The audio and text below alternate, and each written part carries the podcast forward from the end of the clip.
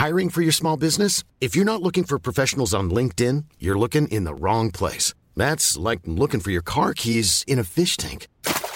LinkedIn helps you hire professionals you can't find anywhere else, even those who aren't actively searching for a new job but might be open to the perfect role. In a given month, over 70% of LinkedIn users don't even visit other leading job sites. So start looking in the right place. With LinkedIn, you can hire professionals like a professional. Post your free job on linkedin.com slash people today. When you're ready to pop the question, the last thing you want to do is second guess the ring. At Bluenile.com, you can design a one-of-a-kind ring with the ease and convenience of shopping online. Choose your diamond and setting. When you find the one, you'll get it delivered right to your door. Go to Bluenile.com and use promo code LISTEN to get $50 off your purchase of $500 or more. That's code LISTEN at Bluenile.com for $50 off your purchase. Bluenile.com code LISTEN.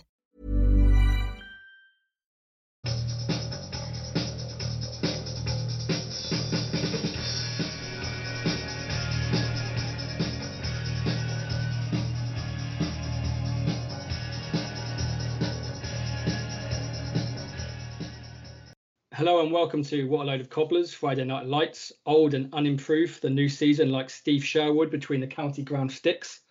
I'm Tom Reed and joining me tonight are Martin Maloney, hopefully Ian Brandt, and a man not sure where the land lies with Colin Calderwood after his impression of him, Jefferson Lake. How are you doing guys? You all right? I'm good, thanks. You?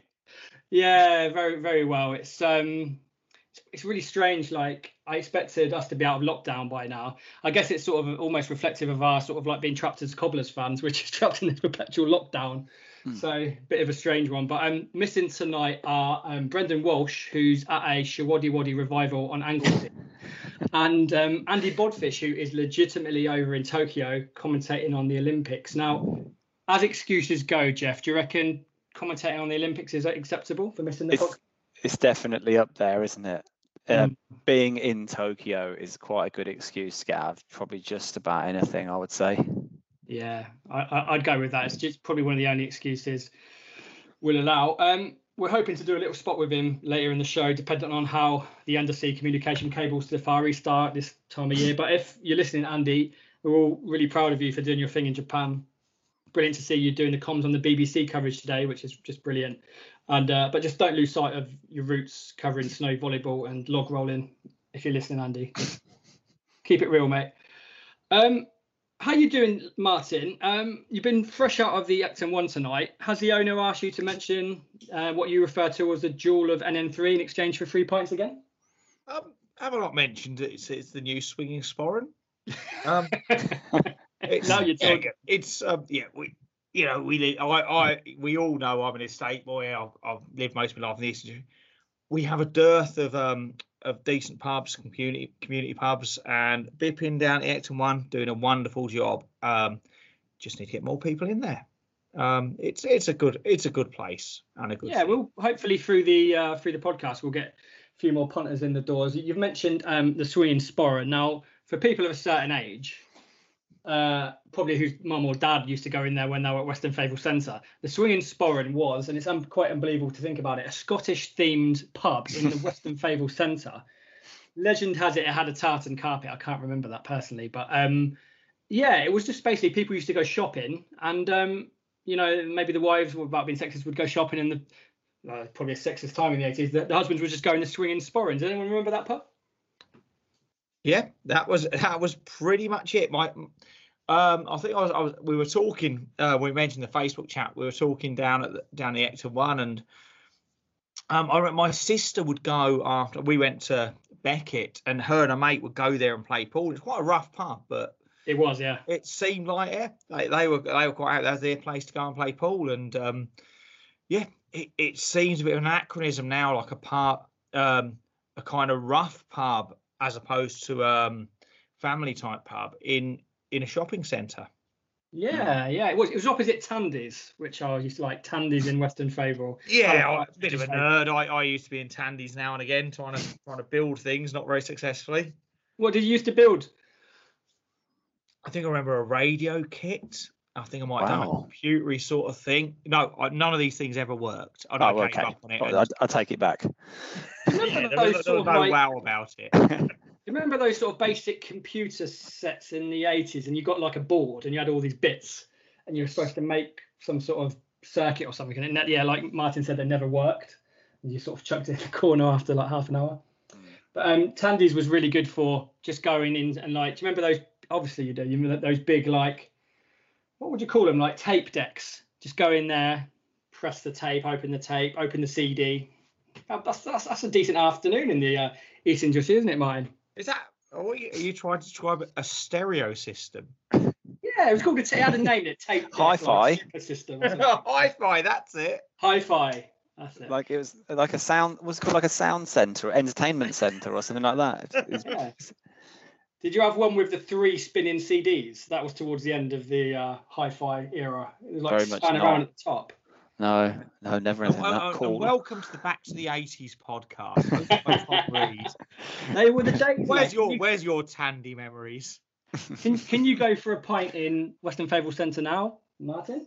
Is that Uh, no, no, no. And I mean, unless you're going into Tesco and opening one up as soon as you come out, you can't. Or you could go into um, Mandarin Buffet and have a pint in there. It's not Mm. technically the Weston Favell Shopping Centre, is it? But it's right by it. Certainly walking distance. Yeah. Has it got a pool table and a tartan carpet, Jeff? Sa- sadly not. I mean, that would be a that would be an interesting idea, wouldn't it? Like a fusion concept, a Scottish stroke Chinese restaurant. Fantastic. There's Fantastic. there's a lot of mileage in that, I think. There's one in Shoreditch, probably, Jeff. Oh yeah, yeah, definitely. And Corby probably, no doubt.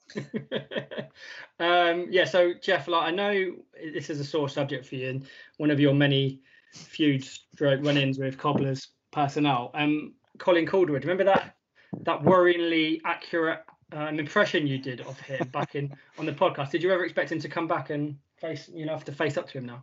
No, I didn't know. but um, I was thinking about this, and it's kind of um, it's interesting because when Calderwood first came in, he was seen as as sort of um, a young up and coming coach. He'd been at Spurs and stuff, and it was seen as like this was going to be his first stop on a managerial pathway to greatness, which would lead end with him managing Spurs to the Champions League and things like that and obviously it never really worked out and he went bounced around a few other clubs and has now ended up back sort of back where it all started really in Northampton. And in a way that's kind of similar to how my career's gone. I was uh, I was sort of a, a young a young journalist for you know full of enthusiasm and but not highly rated by anyone apart from probably my nan. And um, was just sort of making starting out making a name for myself and then went to a few other places and it didn't really work out. And now I'm back at Northampton at the university. So Co- Co- Colin and I are kindred spirits in that regard.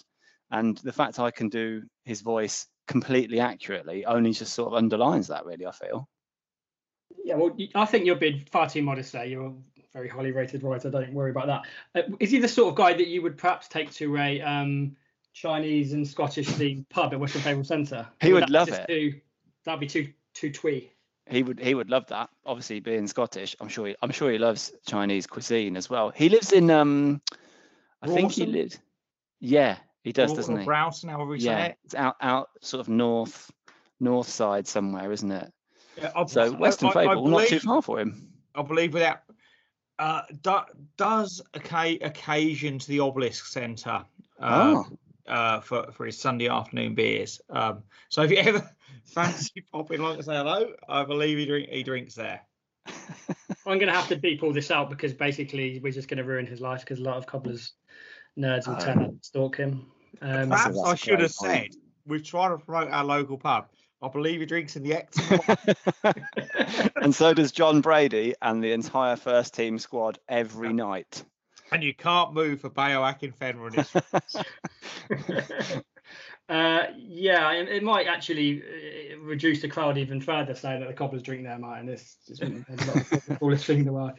But um, yeah, I think you know it's nice to have Colin Calderwood back at the, the club. I think it's quite a good idea to have um, just some layer, layers of expertise, layers of knowledge throughout the, uh, the the you know the setup and stuff. Often when you sack a manager, a lot of the you know expertise sort of disappears, and you know if I hope he doesn't, Jon Brady ever gets the boot, there'll still be a bit of a, a platform below him to sort of continue what's going on. So makes a lot of sense. I'm just, I'm just, yeah, I'm just if in that moment when um, Calderwood and Jeff's eyes meet, and he just probably forgotten about you for a little bit, Jeff, and it, suddenly you just remember that guy.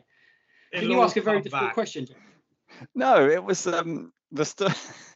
all it was, I I reported that um, Sean Dyche was at a game, taking in a game, and could be seen as someone they might want to sign in the future, and he took yeah. exception to that um, because uh, well, basically they they still had players that were still playing for the club in that position and uh, playoff games to come.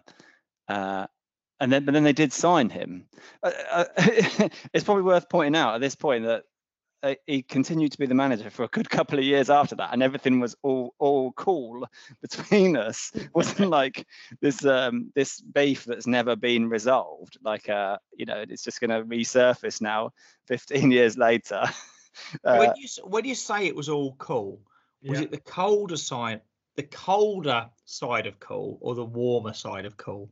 It was. Um, I'd say the ever so slightly the chillier side because yeah. because it was his first job, and I think he hadn't I you know like um, assuming quite a lot here, but he hadn't kind of got into the groove of how to play the media game really. I think at that point, if, if it had been someone like um, I was going to say Gary Johnson then, but he was uh, let's say challenging in other ways. If it was someone who had who had managed been in managing for 20 years, they wouldn't have cared about that, or you know they would have said something, but in a different a quiet, way. And a quiet word. Yeah, you know, next press conference it would have just been like get pulled to the side afterwards or something like that. But um, yeah, I like to think I was I played a key role in his development into being a top class manager and coach with how with how we both handled that incident with maturity and class. So you kind of think that you know the, the career path he had of leading Spurs to Champions League has instead gone via Blackpool, Cambridge, and a couple of others and end up as assistant manager at the Cobblers. You've been key in that. I can't wait for you and him to have this beer, and we need to film this. I think, though, I mean, joking aside, and there's obviously a, load of humorous things here. He went to the assistant job, and and we have that thing where some people aren't great at being the man, but they're really, mm. really brainy and they're good. Yeah. Uh, Alan Knill's a great example. Yeah. Um, you know, he, he, was a manager for at a couple of clubs with Wild as assistant. And they worked out, let's flip this over, and bloody hell, it worked brilliantly. Mm. Um, he's been in charge at a few places, did well here, did did okay at Forest. Generally gone to assistant jobs elsewhere and done okay. And at Blackpool last season, and this was something in the relegation zone when he went in there October, I think it was end up in the play eh, in the playoffs. Was it the playoffs and won it or automatic promotion? Yeah, yeah. Like you know, he seemed to be a catalyst for some really good stuff. Now, of course, there's other moving parts. It feels like an a young, uh, you know, young coach in charge who he would, I assume, would have had some interaction with when he was here. Maybe just thinks, right, okay, I do mess up. You know, I, I don't want to be the person to make the big decisions, but I'm a really wise counsel and good coach. Yeah. Actually, it's a natural fit. As the club, you know, I mean, on this podcast, we've we've a, a lot of concerns about stuff ownership wise, financially, and all sorts of other things at the club. But in terms of the moves they've made of the management structure, they've done everything we've asked for and more. And he's a natural fit in that and he lives locally, and I I really like that. Mm. Yeah, it's a, managers man, like being a manager, I guess, is a young man's game to an extent. When um, maybe you, you go over forty, it's very stressful. You know, there's no security in it. I'm not sure. I think maybe being assistant is a smart move, really. And who knows? He might think that you know how things work. If Jon Brady ever moves on, that there might be a role for him here. You know, being you know, a manager in Northampton, where he lives locally, he's got family and stuff. It's not such a bad gig in, in the world of football now. So febrile, I guess you'd call it, um, the sport now. So I just my only concern, Jeff, is when you go for a, a drink with him in the, the new Scottish Chinese um, pub we're doing at Weston Favell.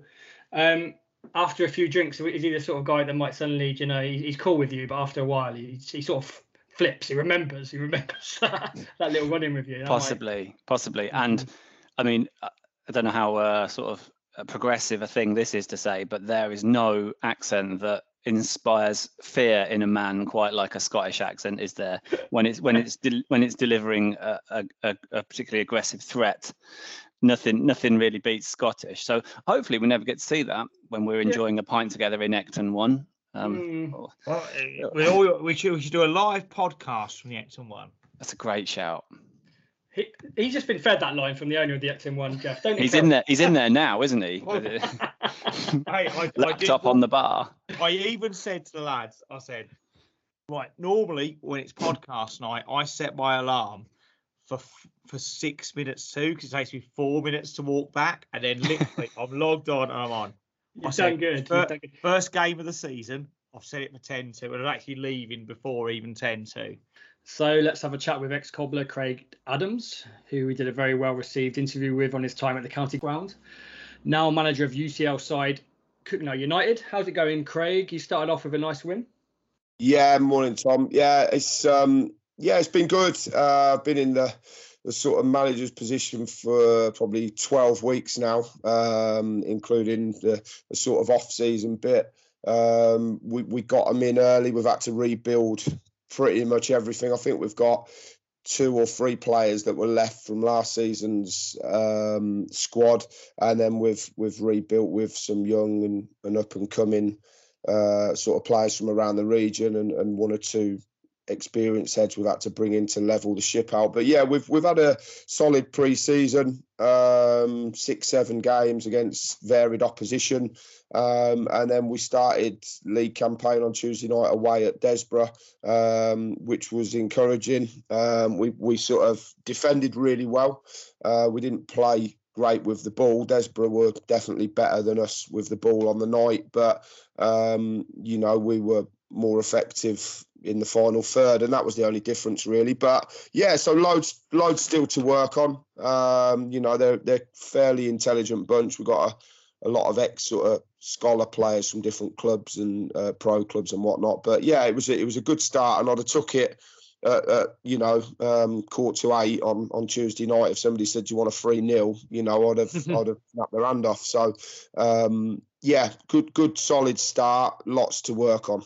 Yeah, that's always going to be the case, especially with your taking over a you know whole new side. Have you got a, a philosophy of, of, football you want to uh, try and sort of assert on the club, or are you just trying to sort of taking it as it goes and and, and sort of working with the the players you've got? Well, for me, I've I've not got a fixed philosophy. I've I've done philosophies in the past for various coaching courses that I've been on, and yeah. what my ideal philosophy would look like um, with and without the ball and the structure of the club and the and the structure of the youth setup. But yeah. for me going in at Cogenhoe, I think you've got to be fairly flexible um, with yeah. philosophies because it's quite a strict word and it's quite deep. Um, mm. So I, I probably use beliefs over philosophy at, at, the level that I'm working on. Yeah. Um, so so um, my my like if you want beliefs uh, uh, and the flexibility of that um, has to fit the player that you can actually get in to start with. So you're looking for a brand of player, a type of player. Um, mainly for me, uh, I'll be honest. The first thing I look for is if they're a good person uh, with a good attitude, uh, and then I and obviously if they're in football, they've got some ability, so you've got something to work with. So if they've got an adaptable attitude, a, a professional mindset, you know, yeah. you, can start, and they've got uh, some degree of uh, you know football intelligence then then you can work with them you know yeah. and, and that was the main thing so um you know i'll be honest i wanted a um play two up top. Uh, so I've never done that before. Um, so that was a test for me. So I got a, a two or three good centre forwards in, all young, 19, yeah. 20, 21. Yeah. Um, all ex professional football club scholars. Um, so we've got that. I, I wanted to. Um, build around that and that's what I did so I started with the first two signings that are uh, free signings rather I got with with the centre forwards, and then I, I, worked back from that um, yep. and put players in slots that would um, complement play in a style with two centre forwards. Um, so quite yeah, that, that, now, isn't it, Craig? It's quite unusual now to um, to play two centre forwards, especially at the, the top end of football. Is often like a you know a, a holding forward and then you know someone playing off him. So I guess uh, you know at the UCL level. Goals win games, well, goals win games at all levels, but th- there's often probably a lot of tight matches at your level, and you really need a couple of players that are going to put the chances when you get them away. Yeah, don't get me wrong. I, am not a, a coach that likes to go out and say if you score three, we'll score four. That's not yeah. me at all. I'd, yeah. I'd rather keep clean sheets, um, zero against all season. Yeah. Uh, but but so playing two up top wasn't because I wanted to be uh, gun and just you know um, put the ball in into the you know the grass behind the back of the opposition back defenders or whatever. It was it was more of the fact that you know, like you say, it was a test for me as well because I only ever played one up front in predominantly throughout my coaching or managing, assisting, whatever. It's always yeah. been a, a variation of a four-five-one. Um, you know, whether whatever you do with your midfield and your front three is a different matter. But um, so yeah, two two centre forwards and work off that. But I do I do work. I mean, all we've done is structural work through our pre-season. Obviously, we've had to do a, an element of um, physicality and fitness, but with with the modern day thing is to put that in with a football. Um, that's not to say, you know, it's all been nice. It's been graft, you know, and, and there's ways of, um, you know, getting your fitness out of small-sided games or um, unopposed practices in certain ways that you're getting. And it has to be pictures that you're working on with your formation as well. So we don't just put willy nilly sessions on it. It's all based around the formation we're playing and the principle, yeah. The beliefs we've got around the way we play. So, how is Craig? How is um how has pre-season changed from your day at the Cobblers? Yeah, do, do you um yomp around Abington Park? you know, I was talking about this uh, on the way home on Tuesday night actually, and uh, my assistant, uh, we were having a chat in the car, and he said he thought Desborough um, were fitter than us.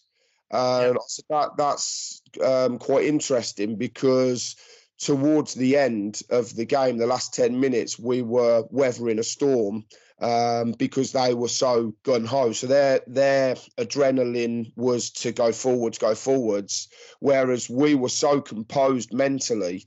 Um, yeah. I thought I've, our fitness was at least up there with them because fatigued legs lead to fatigued minds and fatigued minds make mistakes. Um, you know and touch wood we we stuck to our task. We worked on some stuff on saturday in training before tuesday's game ahead of tuesday's game that that allowed us to um, work uh, defensively and collectively uh, as, a, as a team and we did that. And the outcomes for me that i was seeing showed me that we were at a level of fitness that was good enough, you know, to to compete and keep a clean sheet.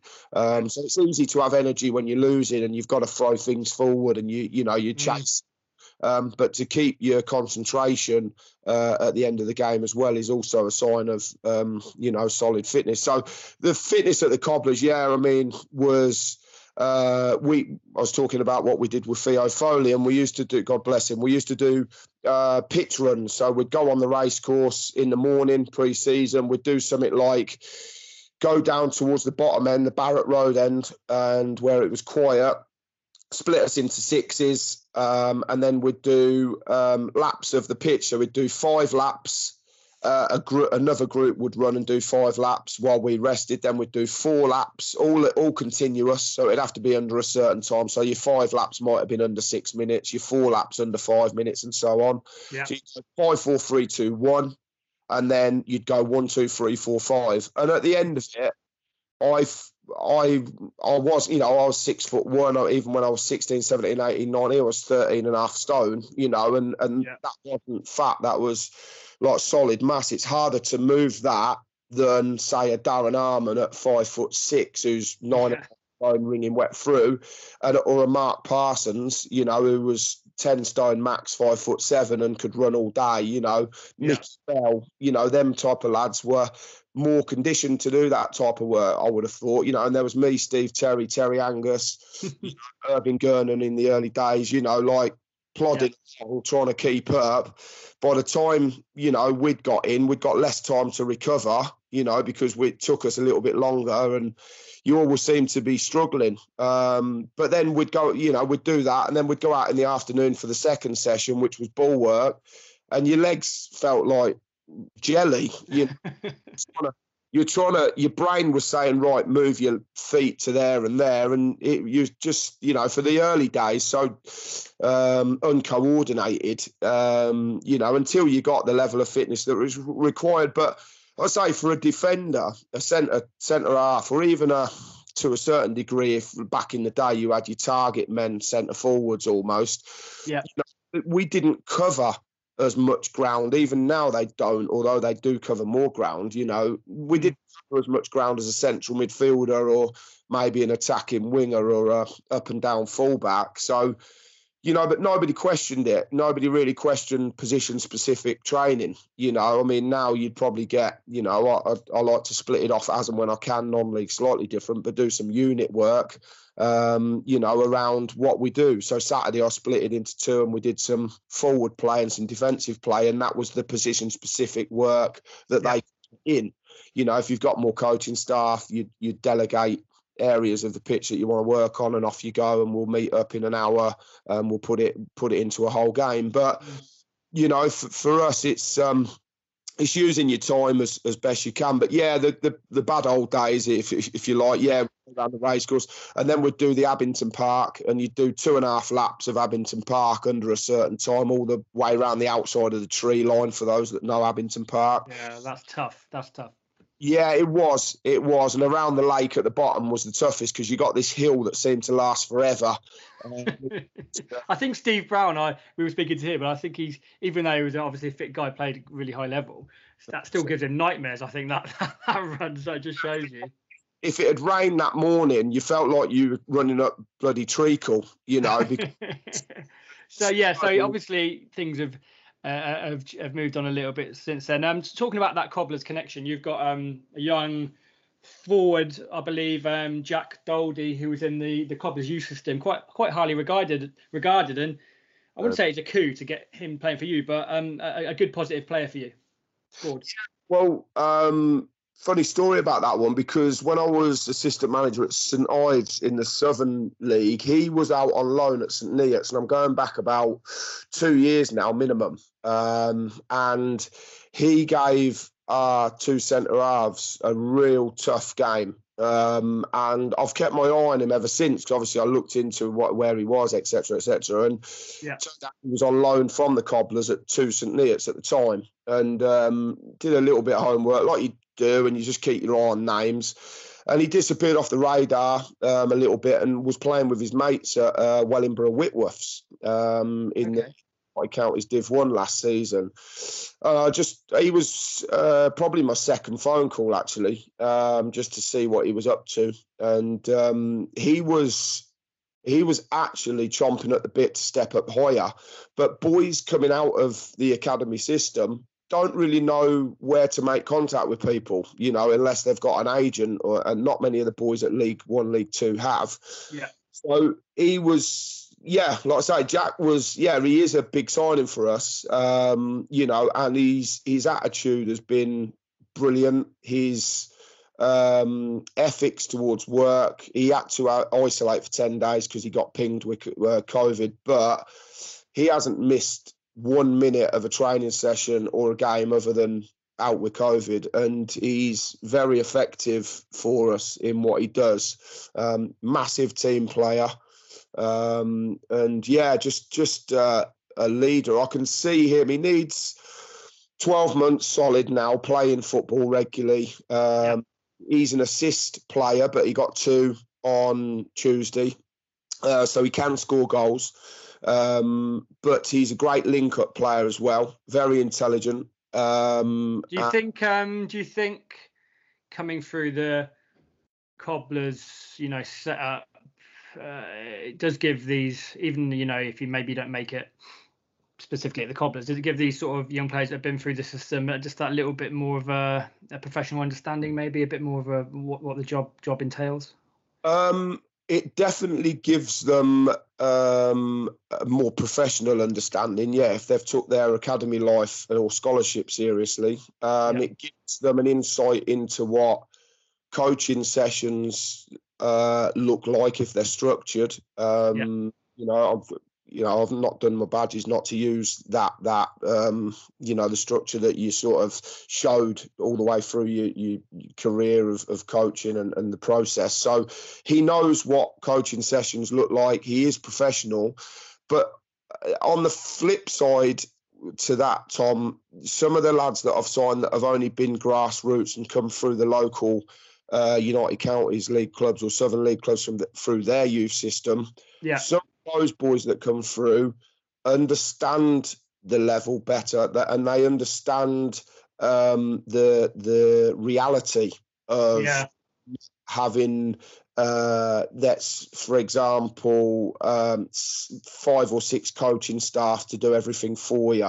Somebody uh, laying out all your kit for you pre-training. Um, you know somebody feeding you in the morning you know because they'd, they'd have had you know the scholars would have gone in and had, had breakfast at the at College or whatever or had a bite to eat afterwards which is what happens at a lot of pro clubs you know. They, they've you know they don't get that and and they're what i find is some of them are not jack because he's tough as old boots jack and Yeah. um that's a long way especially at the level because it's a very manly level and i've got Mhm. a very youthful sort of look inside with a lot of teenagers and 20 21 year olds but Yeah. um he it- what i find is with the lads that come up through the grassroots levels often and not every time are just a little bit more hardy and tougher mentally because they've already done the the hard hours on the crappy wet training pits and you know Yeah. they've run up and down because with all due respect there's not enough coaches to take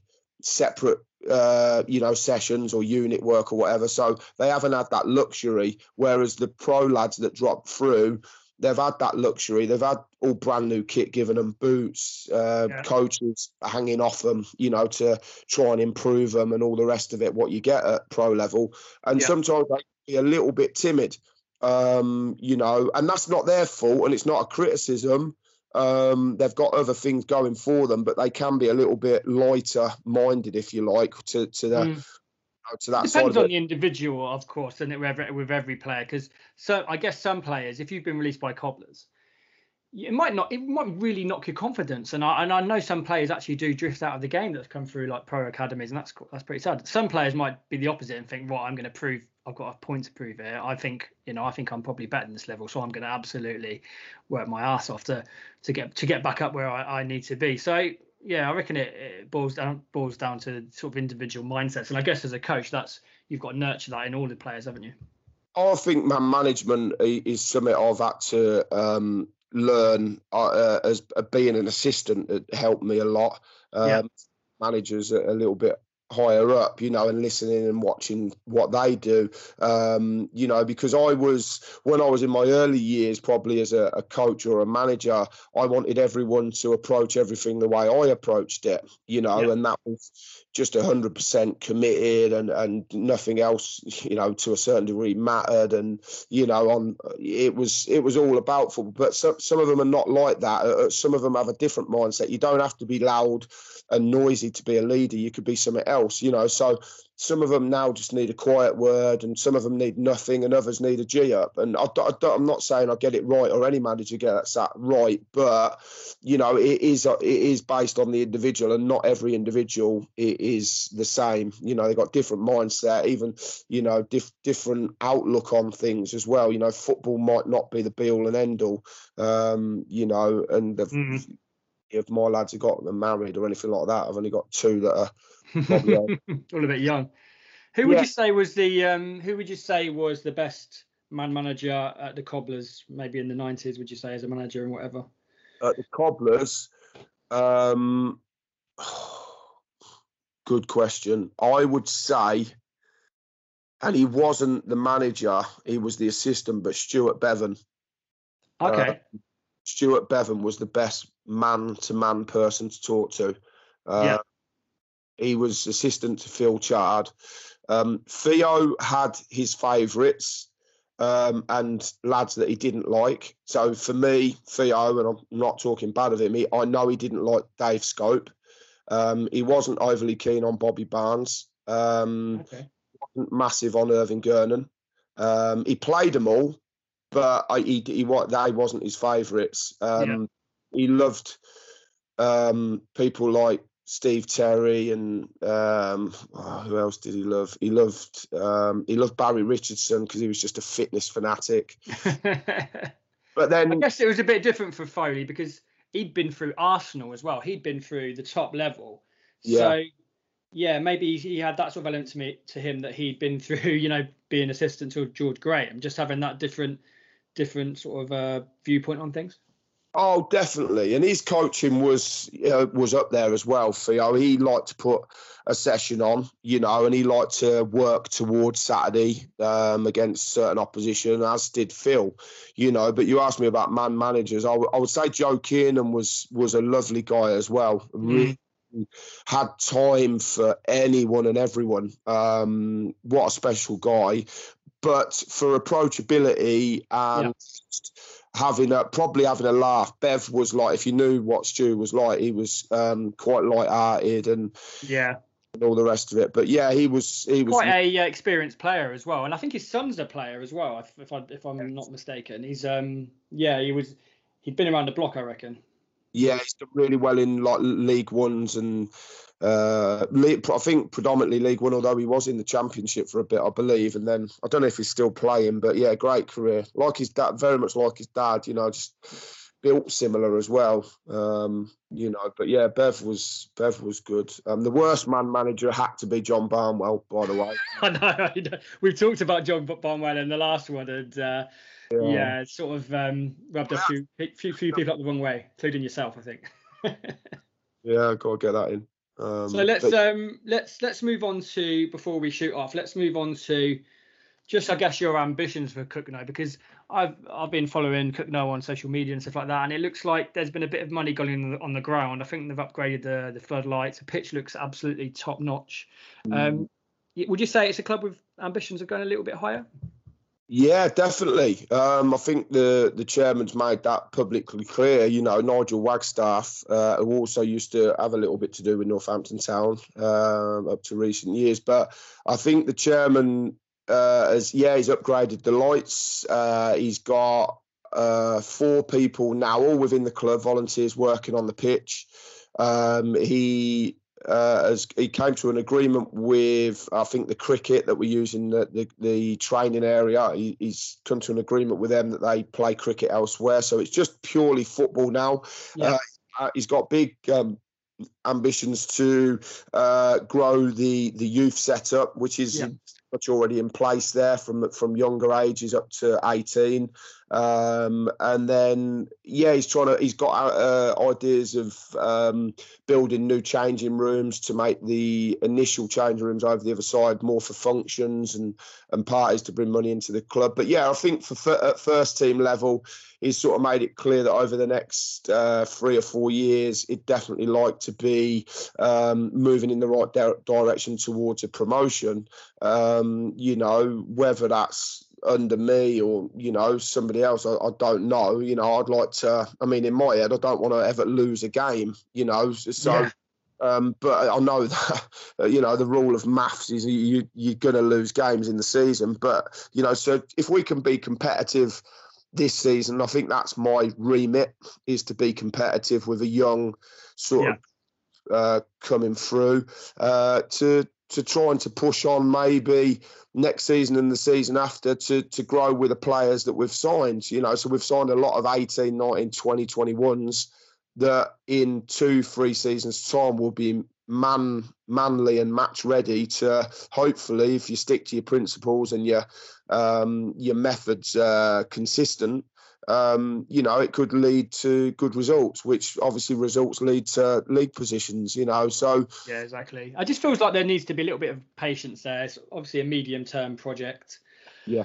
W- Yeah. Money going in. When you invest in something in football, you don't get dividends straight away. It's not a casino. It's gonna. It's a long term sort of medium term payout. So um, I think just you know on face value, there's the right things are going on there, especially with the youth development. And um, yeah, we it would wanna... be nice, I reckon, if you know, if there was some sort of tie-in with the Cobblers. Obviously, you've got a link there. You know, would you like to maybe borrow a couple of players or something? Is it? Do you reckon that's achievable?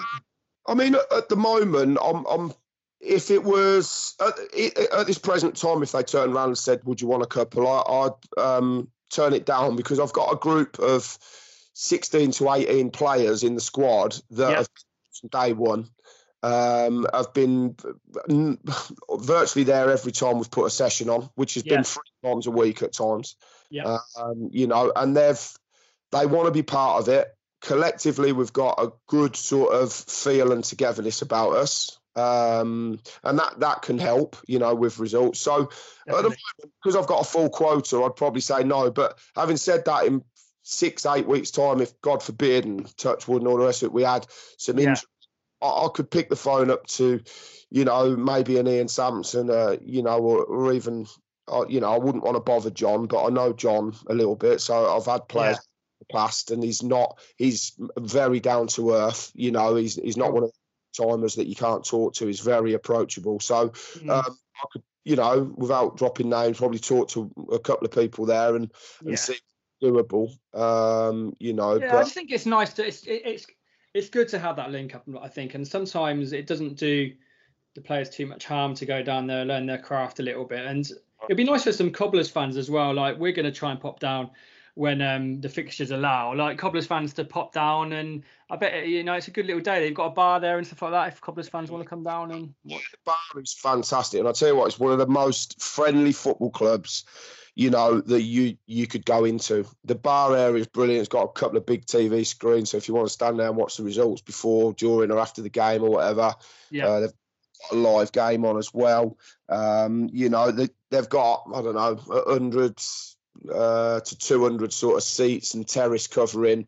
Um, around the ground, you know, if it's a nice day and you just want to stand near the near the halfway line over near the dugouts or whatever, you know, and, and that is class. There's a little tin terrace behind one of the goals and where you could make some noise. It ain't exactly the hotel end, but it's, you know, it's.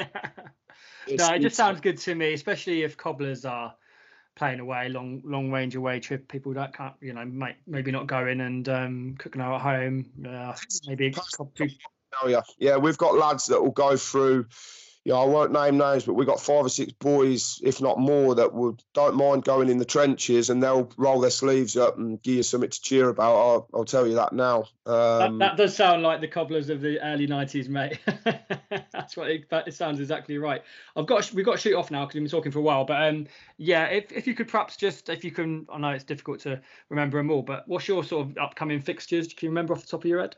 Well, on Saturday we're in the FA Cup at home to Haverhill. Um. Next Tuesday we play the league favourites, uh, Harborough Town, uh, at Compton Park as well. So we're at home. Uh, yeah, two two um, games running. Okay. Well, I'll, I'll, put the fixtures up on the uh, on our Twitter anyway, so people can have a look. But listen, it's always um, really good talking to you. We could just talk for hours about all those those memories of those bittersweet days at the county ground. But um, good luck for the rest of your fixtures, mate, and we'll speak again um, soon, no doubt. Take it easy, mate. Thank you, Tom. Thanks for having me on. Cheers, mate. Cheers, Bye, mate. mate. Right, let's move on to Saturday's game against Port Vale. These um, first games are really hard to predict on many levels, fitness levels, who's available with COVID, who's not. A whole new team of players for Northampton, really. So, on that one, Martin, I know you're just speaking to you previously. You're you're not 100 percent sure about the season's going to go for the Cobblers. I think when it's when it's a brand new team and we've been here so many times, you just don't know. I was I was doing a walk around with the um I work nights now. I was doing a walk around the shift management early, and I I bumped into Terry, uh, one of uh, there's a forklift driver at our place who um is a cobbler, and I said, "Oh, Terry, optimistic," and he nailed it. He said, "Martin, I'm always optimistic this time of year." For the first game of the season, whoever you've got in, you, yeah, it gives you hope. And you know, we had a great, great year under Curle, won the playoff, terrible year, but some optimism at the end that gave you some good faith in Brady. Having what I've only watched one preseason for anyone still because still be it's like it's like going to church. You've, you've always got to go to that game. Yeah, yeah. Um, I'm like, there's some good wide players there. He's brought some footballers in. Uh, Flores, you you look at that goal he scored in the Irish in the, the League of Ireland. Rather, there's loads of reasons to be optimistic, but equally, it could all go pear shaped. We just do not know. But that's one of the great things about the sport we follow. It's like you just don't know. Yeah, it's quite exciting in a way because I guess we're in that sort of position where I think the club had to go with a character like Brady, maybe promoting from within, because we've been through so many managerial, many merry-go-round types that we were sort of running out almost of people we could we could hire, and um, the choices weren't that you know promising. So I think the main thing with Brady is everyone's rooting for him. Quite clearly, the managerial team of Calderwood and uh, Marc uh, Richards they they care about the club and um, they're trying to put in place some sort of operational stuff that's going to take a while to to sort of all gel together. But um, yeah, within a whole new team, it could be touch and go. It could go either way. Really, it could really gel when you know they brought in the right types, or you know they could fail to mesh together and struggle a little bit. But it's going to be a difficult season for all the, all the clubs with COVID. There's probably be a couple of basket case financial clubs in the league.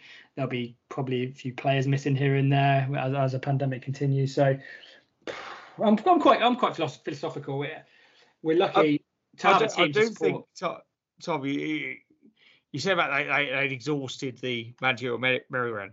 Yeah, I don't think it ever gets exhausted. No.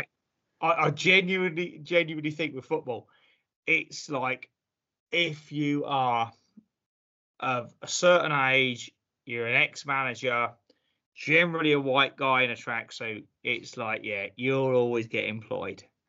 It's it, you know, these people keep getting jobs. So as uh, long as they keep making ill-fitting tracksuits, these people will still be in jobs. But I think what I like, what I like about the Brady appointment is you know, it, sometimes you sack the manager and you just think, right, get someone in to go, you know, bring some more players in, get rid of some players. But what I liked about the club's thinking was we can't keep doing that. Yeah. Right. The youth team manager up, he knows everyone here. He gets a couple of his mates in, the people we like, you know, Ian Sampson and, and Richards. He knows what he's got. Didn't keep us up, but got a bit bit of a better tune out of them and he's earned the right, I think, to to get rid of players and to bring players in. Yeah. And I will more so than most managers. You know, I always want whoever's managing the Cops to be successful in my team. I will, on a personal level, I will love Jon Brady to be successful because after the dourness and the horribleness of the end of, of Keith Curle's reign, yeah, there was someone where every post match interview gave me a feeling he cared even more than me as a supporter. Yeah. There were yeah, things that were emotional. Yeah. And he cared about play. He talked about the mental side with players. You know, whereas yeah. Curle was a bit a bit of a, a bully, you know, do it do it my way, do it all right. Which worked which worked for a while and yeah, yeah. With better better decisions at the end of, of the season before, maybe it would have worked in this level. But like, this was someone who I'm like, you know, I manage people at work. I looked at him and thought, right, he gets people. Yeah. I, I think you're right. For me, I'm almost like going into it to work to to validate that's the right way to manage people. Not, you know, who knows? We could be anywhere. Yeah, yeah, it's a fair summary. For me, it's almost like I'm trying to go back to to my days in the 90s where whereby you would just turn up and take take it on face value. You read the paper once a week and you get bits of information, you know, the fans in and stuff like that. But with the sort of information overload on the internet and stuff now, and little bits that are going on behind the scenes off the pitch and stuff, it's you know, it's it takes some of the joy out of the, out of football. And I think I mean, maybe for the last couple of seasons, maybe a bit longer. Like some of the joy has been taken out because I, I do take an interest in stuff off the pitch and stuff like that. But just for the season, and maybe because of COVID and you sort of reevaluate things a little bit. I'm just going to take it as it comes. Take it as it comes. If any, you know, anything serious has gone off the pitch, I'll probably like have an opinion on it. But I'm just literally going. I haven't been to any matches in pre-season. I don't really know any of the players really. I know that Ete looks good from Tete looks good from Tottenham.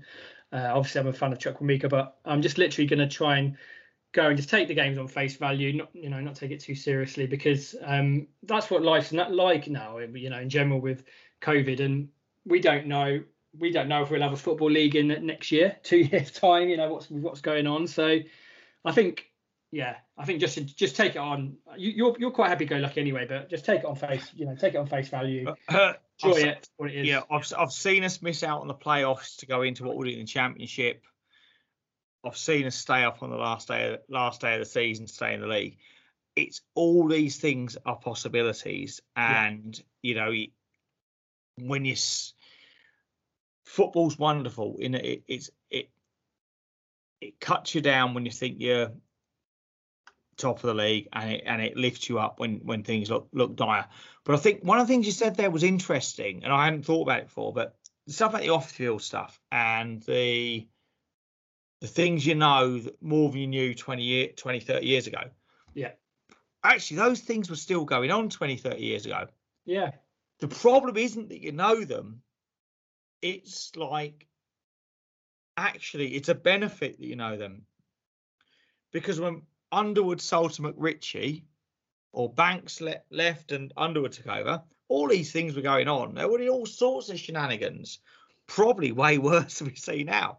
Yeah. It's just more visibility of it now, and that's a yeah. you know that's a good thing. Yeah, I, I, yeah, I take your point. I'm just I'm just literally I'm just gonna take take the games on face value, join for what what they are, you know, and just There's just a, see how it goes. But I I guess that takes so on to prediction. It's not, it's not life and death, right? It's no, exactly.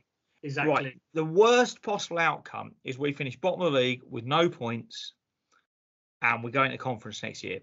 Yeah. We're doing this podcast in a year's time, and the Cobblers are in conference, and we cobble together a side.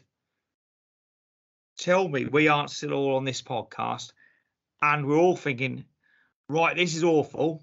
Here's a bunch of new grounds to go to, and we're all doing it. Exactly, exactly. So that takes us on to um, we'll wrap up. Real life.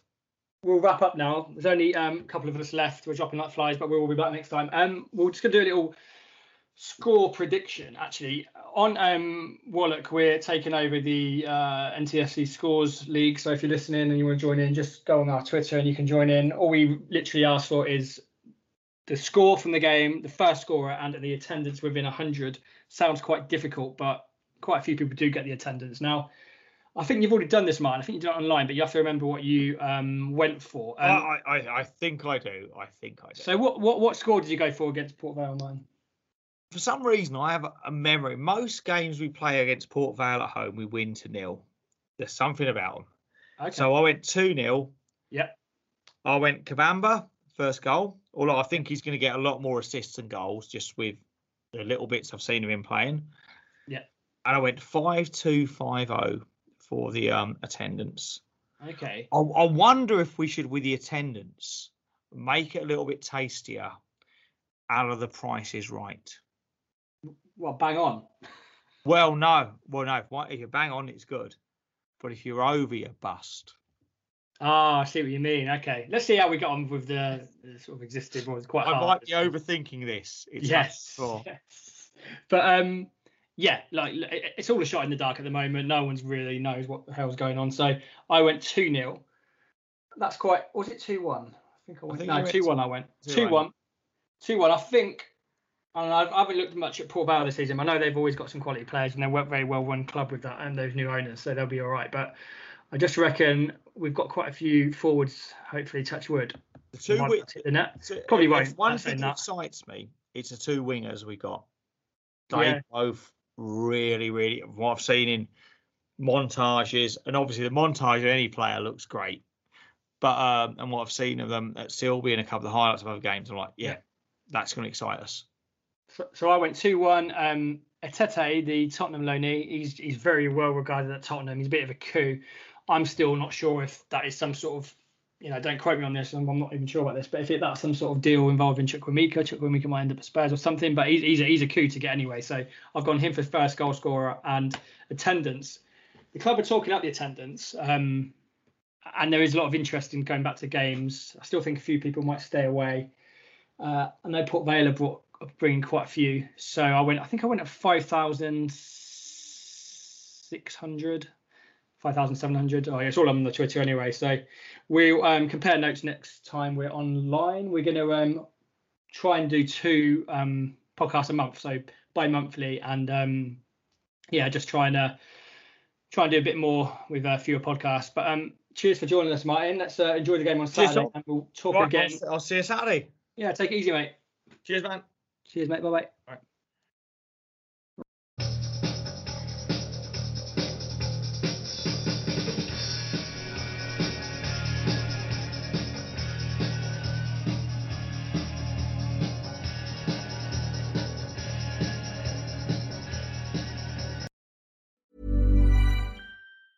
Mom deserves the best, and there's no better place to shop for Mother's Day than Whole Foods Market. They're your destination for unbeatable savings, from premium gifts to show-stopping flowers and irresistible desserts. Start by saving 33% with Prime on all body care and candles. Then get a 15-stem bunch of tulips for just $9.99 each with Prime. Round out Mom's menu with festive rosé, irresistible berry chantilly cake, and more special treats. Come celebrate Mother's Day at Whole Foods Market. Ever catch yourself eating the same flavorless dinner three days in a row? Dreaming of something better? Well, HelloFresh is your guilt-free dream come true, baby. It's me, Keke Palmer. Let's wake up those taste buds with hot, juicy pecan-crusted chicken or garlic butter shrimp scampi. Mm. Hello Fresh. Stop dreaming of all the delicious possibilities and dig in at HelloFresh.com. Let's get this dinner party started. Even when we're on a budget, we still deserve nice things. Quince is a place to scoop up stunning high-end goods for 50 to 80% less than similar brands. They have buttery soft cashmere sweaters starting at $50, luxurious Italian leather bags, and so much more. Plus, Quince only works with factories that use safe, ethical, and responsible manufacturing. Get the high-end goods you'll love without the high price tag with Quince. Go to quince.com/style for free shipping and 365-day returns.